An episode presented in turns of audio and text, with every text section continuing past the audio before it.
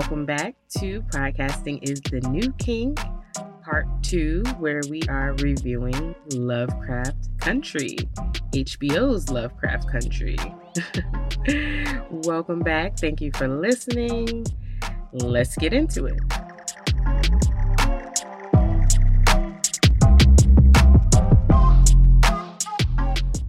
So, today I'm going to be talking about some very prominent themes in Lovecraft Country. There were many themes, but I'm going to talk about the ones that stood out the most to me.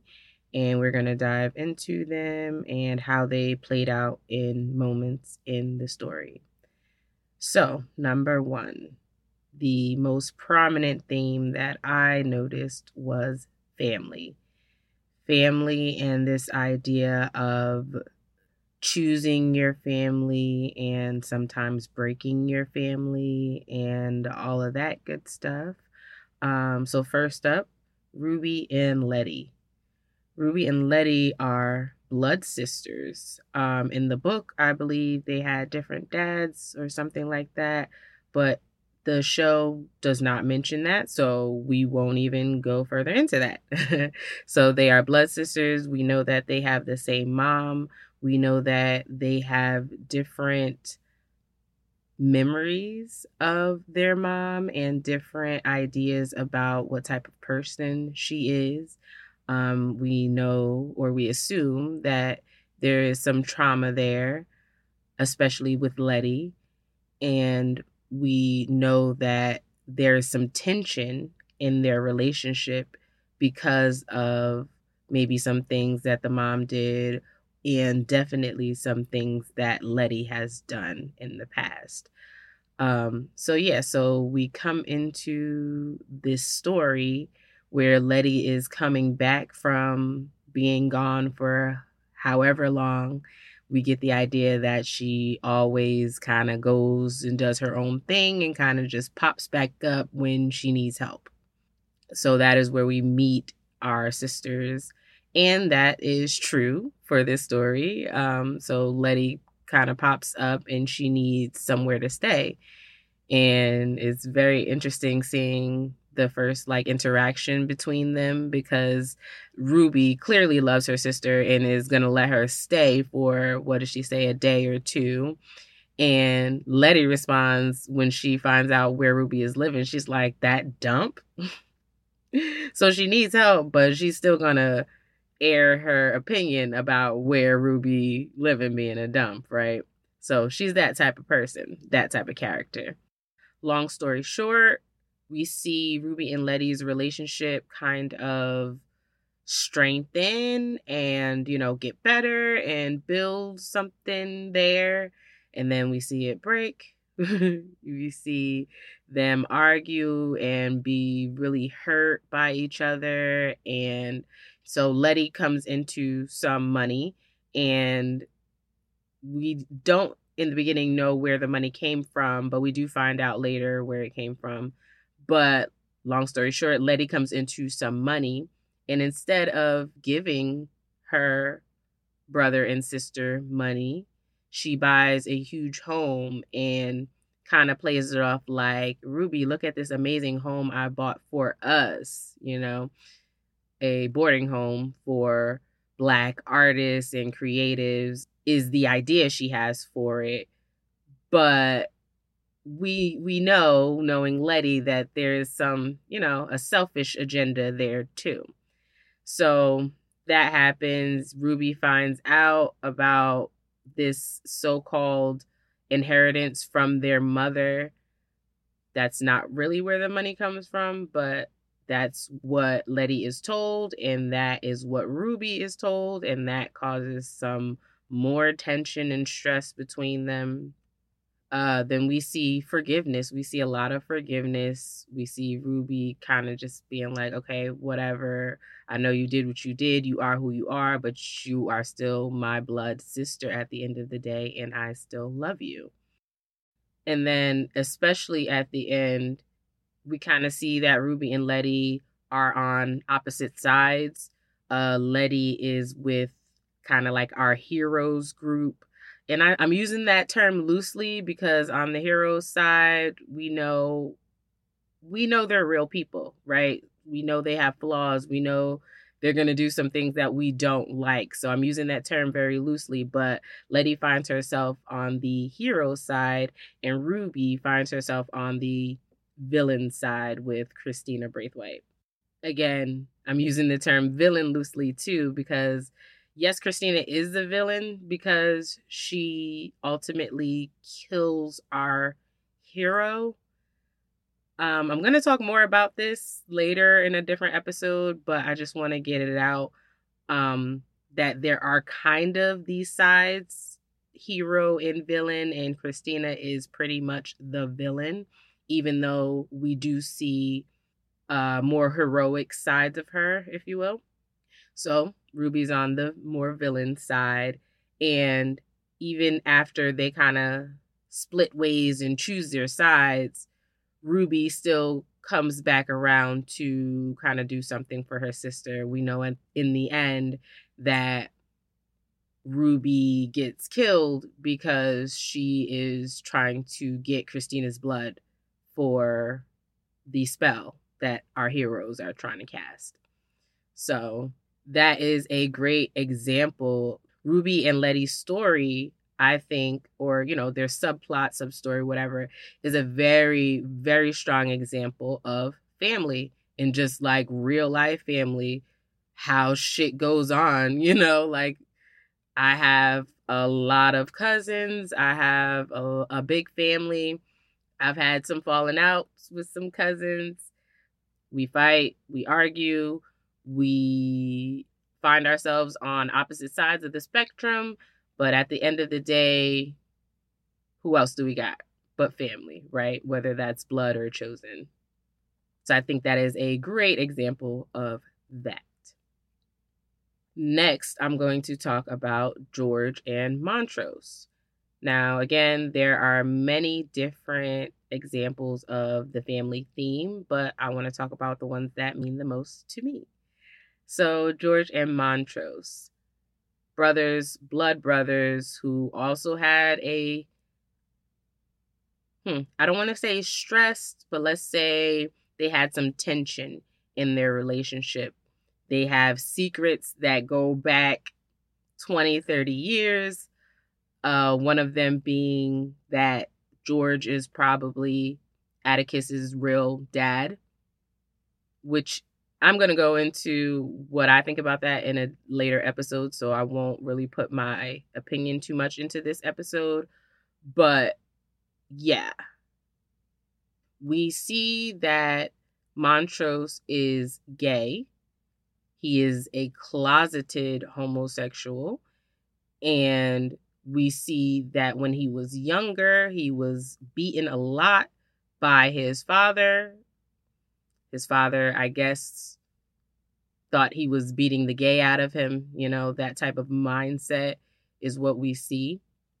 And then we see George, who doesn't really defend him, but Montrose says he usually defended him. So we're not really sure if he actually defended him ever or if maybe sometimes he stood up for him, maybe sometimes he didn't maybe Montrose's mind is just creating some memories so that he can feel better about George and that relationship.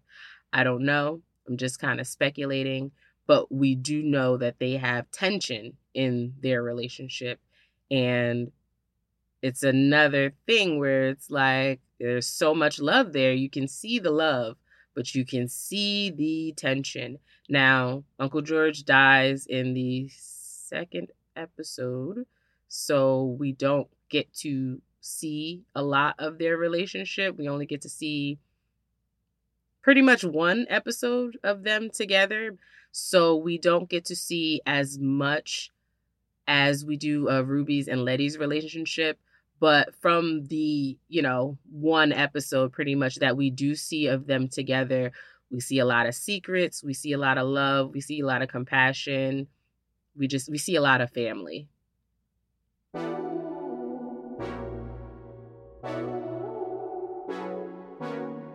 Hey y'all, Pink Lady here. I'm a podcast producer, director, coach, and host, and I want to tell you all about my production company, Pink Lady Productions. We collaborate with creatives like you who are driven to share your message by launching your podcast from A to Z and coaching you through the process. To learn more about our services, check out our website at pinkladyprod.com. That's P I N K L A D Y P R O D.com.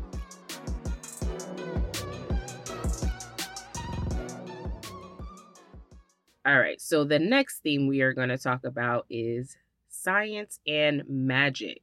Now, I bring that up because a lot of the times we have like this idea of science versus magic, but in this show, it is very clear that it's science and magic going hand in hand. We have the sons of Adam, who are the rich white guys who do the magic, but we know that they are using science hand in hand. For example, we have like the orrery and the machine. We know that is science, but there's absolutely a magical component to all these different worlds and what happens to Hippolyta, right? There that's magic, right? it's just absolutely magic. We also have, um, I think, a great example is how Christina describes spell casting. She pretty much describes it as like growing plants. Like all you need are these ingredients and some intention and the right words, and you're good. Anybody can do it, right? And with Atticus and George, we have a lot of shout outs to science fiction with the books they read and their conversation. The next theme I'm going to talk about is racism. Yeah.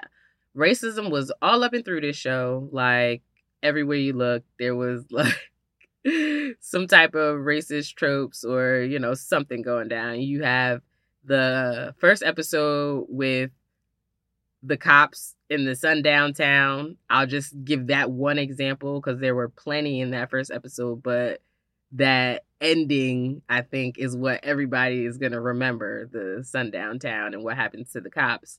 You have the sons of Adam, and that whole town wasn't no black people there. You know that.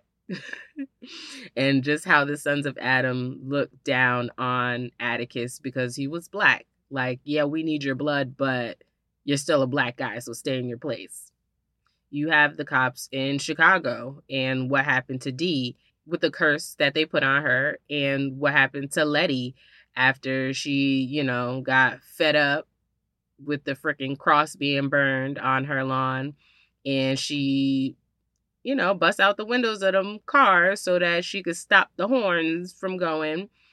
After all that, we see her being basically beat up by cops. She was in the back of a like box truck and we see Letty get fucked up by the cops, right?